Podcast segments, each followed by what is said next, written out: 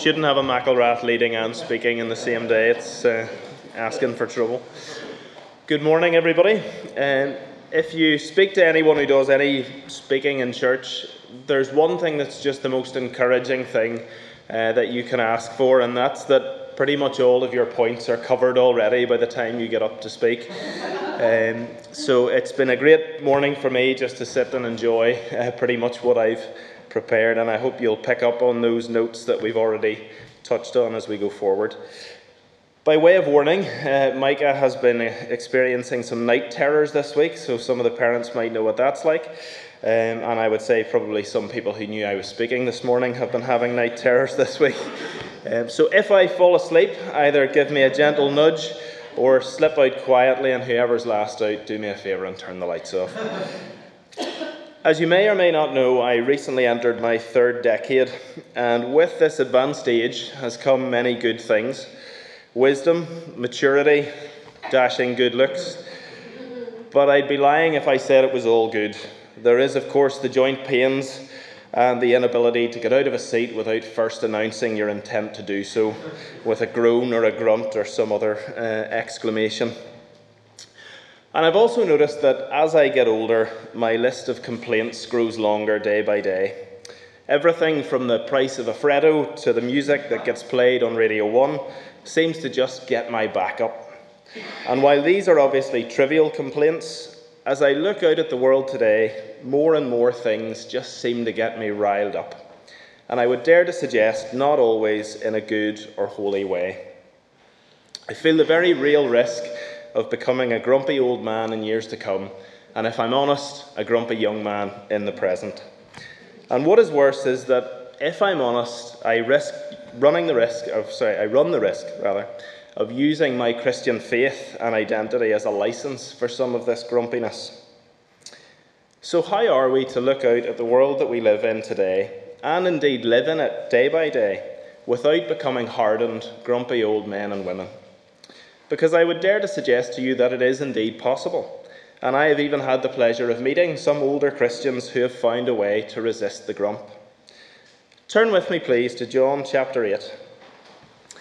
And at risk of stepping on my esteemed uncle's toes, I am going to be looking this morning at an encounter with Jesus. And just to be sure, I checked the website, and this was not one of the ten that he covered. And I know you're thinking, did he only do ten? It felt like a lot more than that. But yes, today we have one more, and it's one that you're probably well familiar with, and that is the encounter between Jesus, the Pharisees, and the woman caught in adultery. Now, by way of context, before we read the passage, Jesus is relatively early in his public ministry, and he's gone up to the temple at Jerusalem during the Festival of Tabernacles. And he's been spending some time there preaching and teaching the people about God. Now, the people have been in equal parts amazed and perplexed at his teaching and indeed his identity.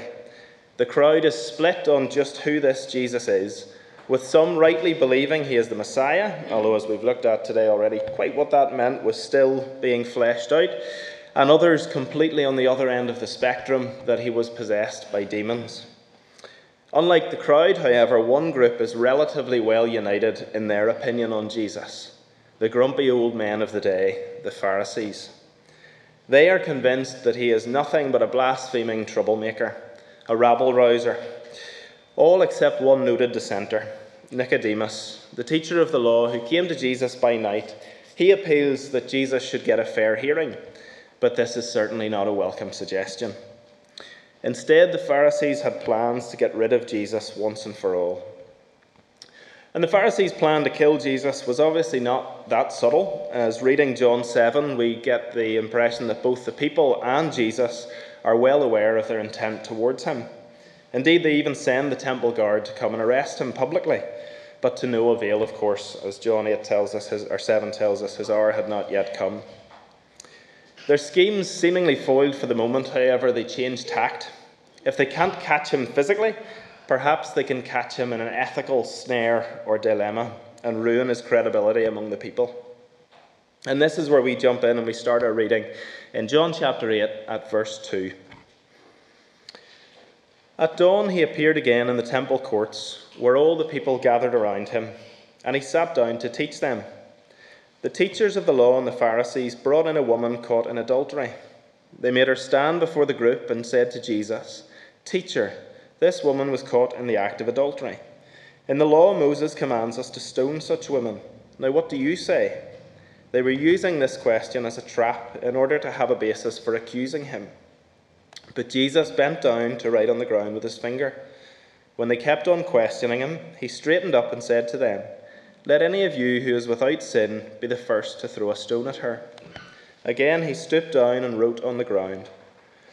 At this, those who heard began to go away, one at, one at a time the older first, until only Jesus was left with the woman still standing there.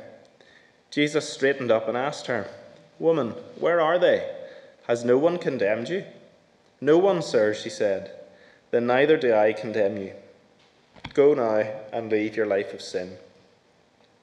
How I want to approach this passage today is by looking at the three groups that we see assembled in this encounter. We have the religious rulers, the woman caught in adultery, and we have Jesus. In taking some time to study each of those involved, what their actions and motivations were, I suspect that there are many lessons that we can draw out, and perhaps we can even find the cure for our in, inbuilt grumpiness. So, firstly, let's begin our considerations by looking at the Pharisees.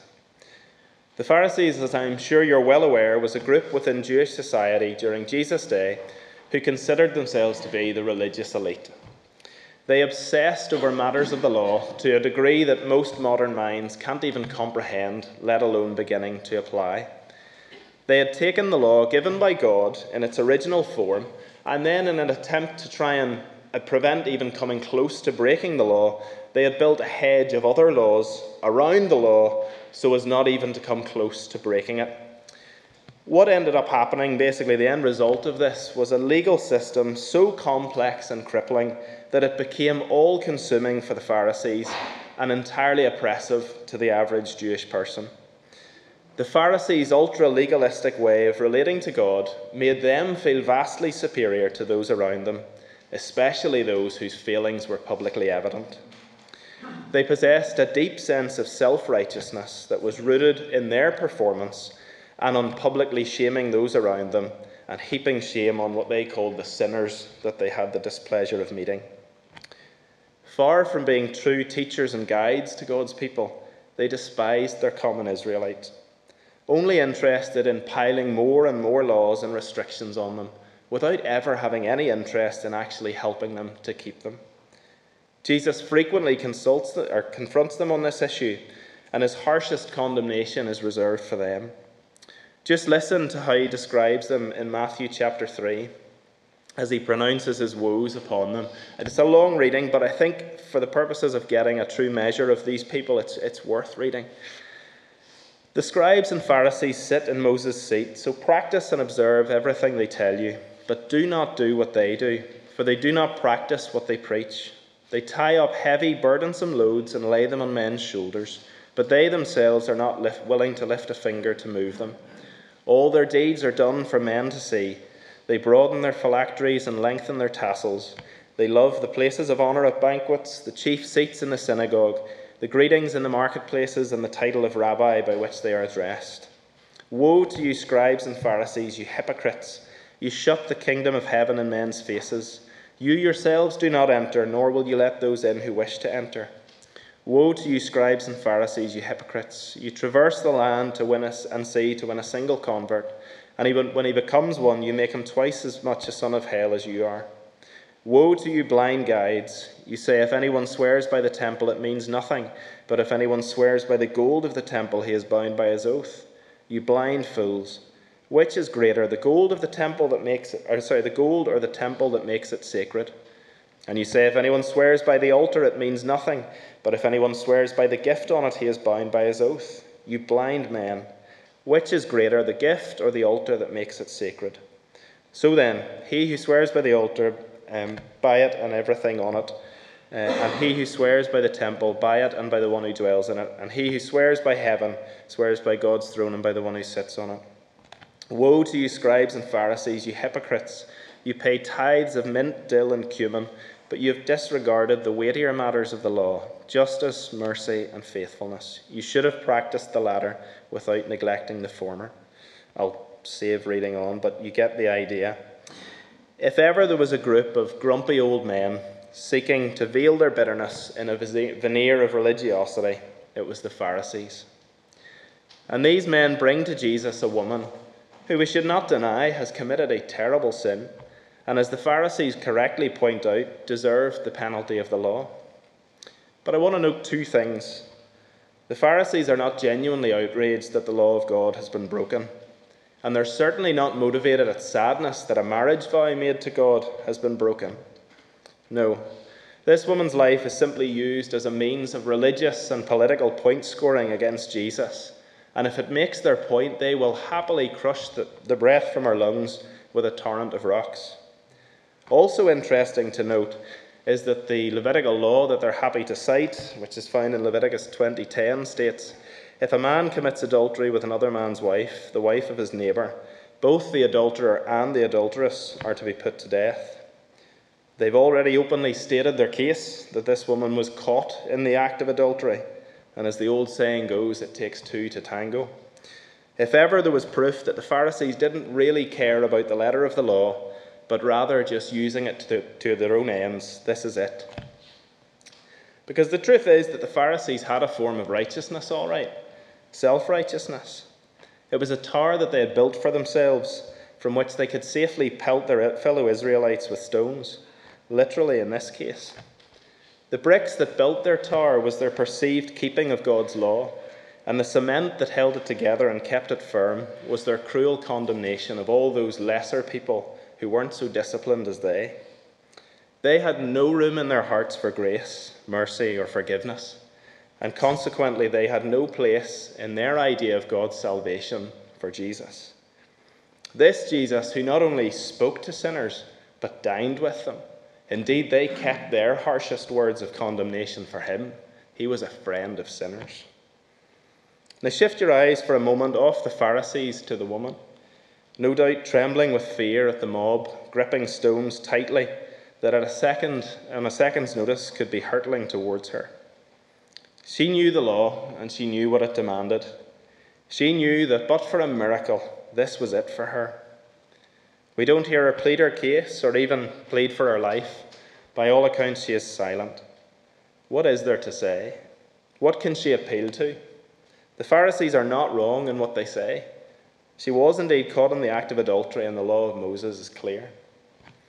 You see, unlike the Pharisees, this woman had no righteousness that she could appeal to, no mitigating circumstances to put forward, and certainly the Pharisees had no place for leniency. She was a sinner, dead to rights before the, the law of a holy God. And finally, we shift our gaze once more and we see Jesus. This Jesus who perplexed the people and enraged the Pharisees. We hear the Pharisees smugly ask him again and again, Well, teacher, what should we do with such a woman? How does Jesus respond to the Pharisees? Firstly, he does something that seems quite bizarre. He bends down and he starts to write on the ground. And while it might be an interesting exercise to muse about what exactly Jesus did on the ground or wrote on the ground, as some have tried to do, the bottom line is that we're not told. And so I would suggest that any attempt to figure that out is just unhealthy speculation. But suffice to say, given that he stooped down not once but twice to write, I doubt he was idly doodling on the ground, but what he was doing we'll probably never know. But then he straightens up and he responds to their difficult dilemma in a way that nobody quite expects. Because he both upholds the law's verdict on the woman's sin and at the same time stays the hands of those who would seek to enforce it. We don't hear Jesus plead a case for the woman that seeks to deny her law breaking or to find a loophole around it and its clear command. Rather, he puts the spotlight back on the Pharisees and exposes them for what they are poor judges and unfit executioners. Imagine the scene. These men finally believe they have a way to catch Jesus out, and now, with one simple sentence, he turns the whole situation on its head. He exposes these men's greatest fear to the crowd. Because while they liked to pretend otherwise, they knew at heart that all had sinned and fallen short of the glory of God. How could any of them be so bold now as to throw so much as a pebble, never mind a rock? And so, starting with the oldest, and presumably the grumpiest of the group, they drop their rocks and they go away, tails tucked firmly between their legs. And then Jesus turns his attention to the woman, likely still shaking and fearful. Where are they? Has no one condemned you? No one, sir, she replies in disbelief. Then neither do I condemn you. Go and leave your life of sin. And this is how the encounter ends. The woman is free to live another day, no longer condemned to die because of her sin, and I suspect thankful to Jesus. I suppose the obvious question is how is this possible? After all, Jesus exposes that the Pharisees are not fit to execute the sentence of the law's demands, but he never denies it, and he is fit to execute that judgment. Why does he not do what the law commands and stone this woman to death? After all, he himself is the God who wrote the law and is uniquely qualified to carry out its sentence. How is it possible that the one who should have been the most grumpy is only full of grace? Could it be that Jesus was looking forward to the day when he would take the punishment for her lawbreaking on himself? The day when he would be the one before the crowd of Pharisees, hanging naked on a tree, suffering the worst that they could do. Jesus doesn't ignore her lawbreaking or pretend it doesn't matter, but he is uniquely aware of a day coming when all breaches of the perfect law will be, put, will be paid in full at his expense.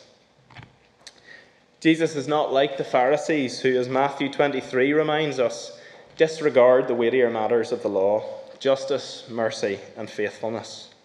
Unlike them, he can see how justice, mercy, and faithfulness are uniquely manifested in him, and he can allow a sinner like this woman to go free at his expense. After all, this is the same Jesus who wept over Jerusalem. Far from being consumed with rage at their unbelief, and calling down fire and brimstone as his apostles would have liked him to, he is instead heartbroken at their lostness. And like a mother hen, he longs to gather them under his wing. So, hopefully, that's given us some insight into the context of this encounter and given us a closer look at those involved and what their actions and motivations were. And what I hope to do with the time I have left um, is to essentially now look and see how can we apply this to ourselves? What can we learn um, from what we see here? And the first and perhaps most obvious lesson that I think we can learn from this encounter is that before God we are all like the woman caught in adultery. And we've thought about that so much today already. He is our God and Creator, the very one who gave us life and every good thing that we enjoy, and yet we traded it we traded our relationship with Him in exchange for our own sinful desires. Numerous times throughout the Bible, God seeks to demonstrate how mankind is exactly like an adulterous wife. Though we should be faithful to Him alone, we happily install others in the seat that only He should occupy. We flout His commands and ignore His rule, and consequently we stand guilty before Him. The law is clear that we must pay for our sins and that payment is death. And yet, like the woman in our encounter this morning, Jesus tells us that we can go free. And like the woman in our story, it's not because the law doesn't matter to Jesus. It's, and it's not that the sentence doesn't apply to us anymore, but rather it's because he has fulfilled the law's demands for us. He was found guilty so that we could be called innocent. He was stripped so that we could be clothed. He was struck and spat on so that we could be embraced and kissed. He, was, he had a crown of thorns beaten into his head so that I could have a crown of righteousness placed on mine. His wounds were opened up so that mine could be bound. He was nailed to a tree so that I could be free. He was called sin so that I could be called a son, and he died so that I could live. That song this morning, Come Sinner, come and see what the Lord our God became for thee. You know, What a Saviour we have in Jesus. A Saviour who doesn't look on us with the cruel disdain of the Pharisees, even though He's the only one who rightly could. How different is the righteousness of Jesus to that of the Pharisees?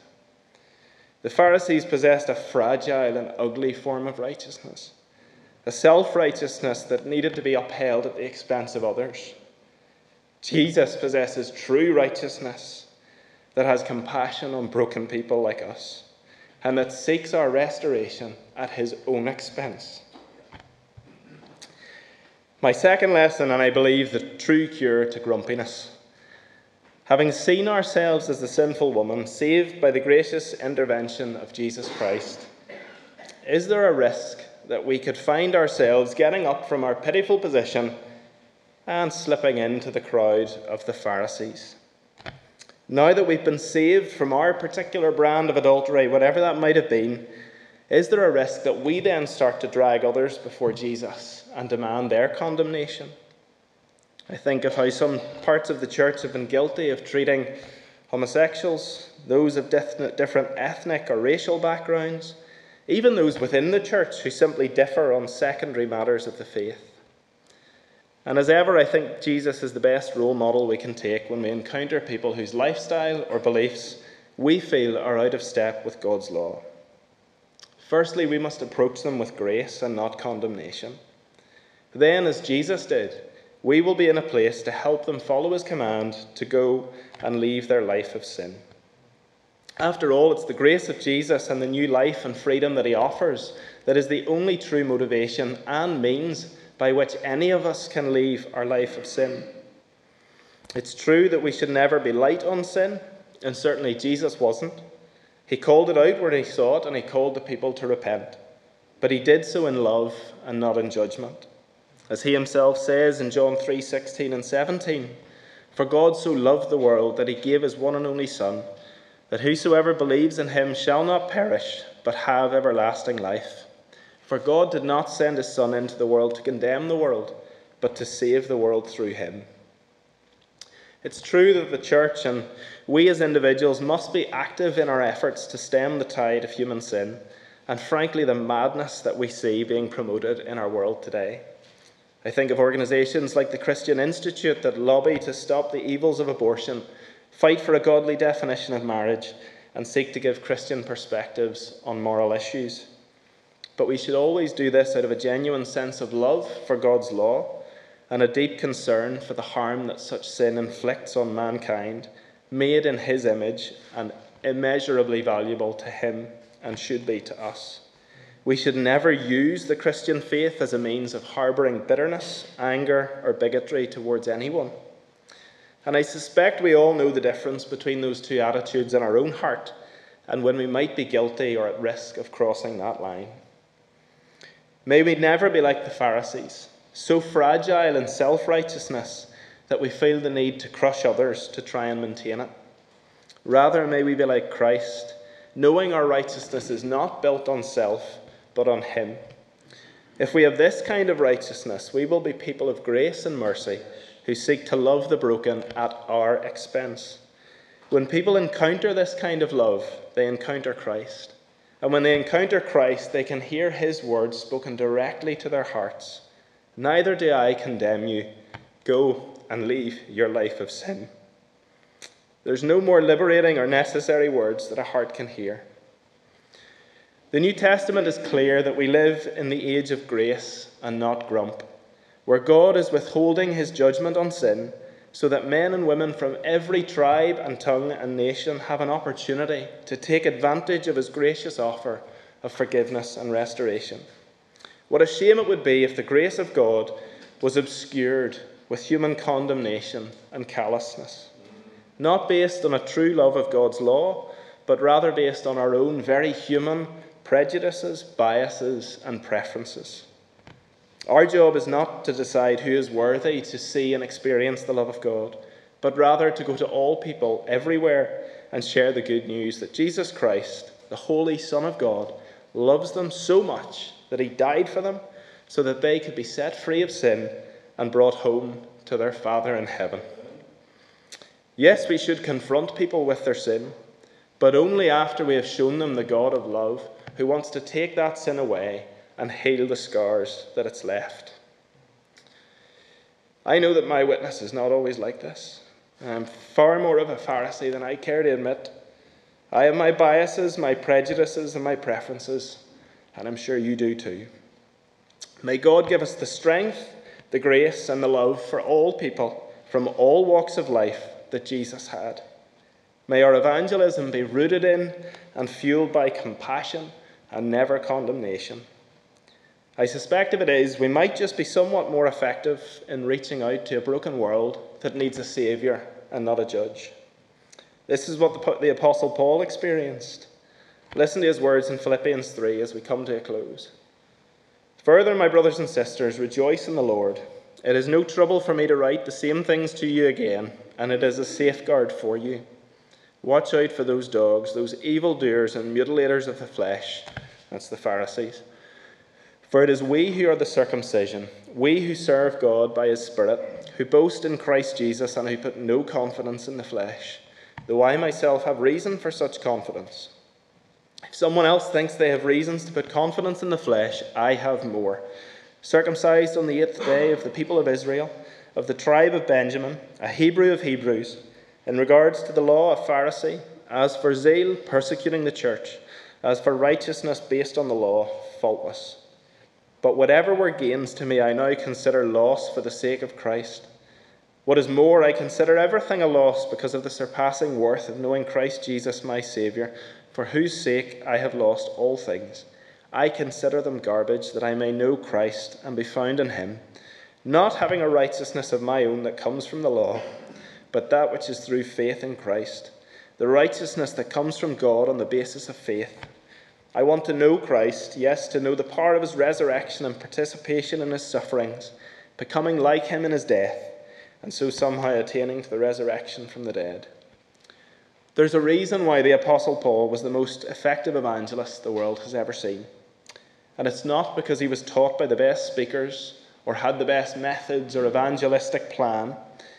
The reason the Apostle Paul was effective in bringing the gospel to the farthest reaches of the world and to quote the Pharisees in Thessalonica, turning the world upside down, is because he experienced what the woman caught in adultery experienced.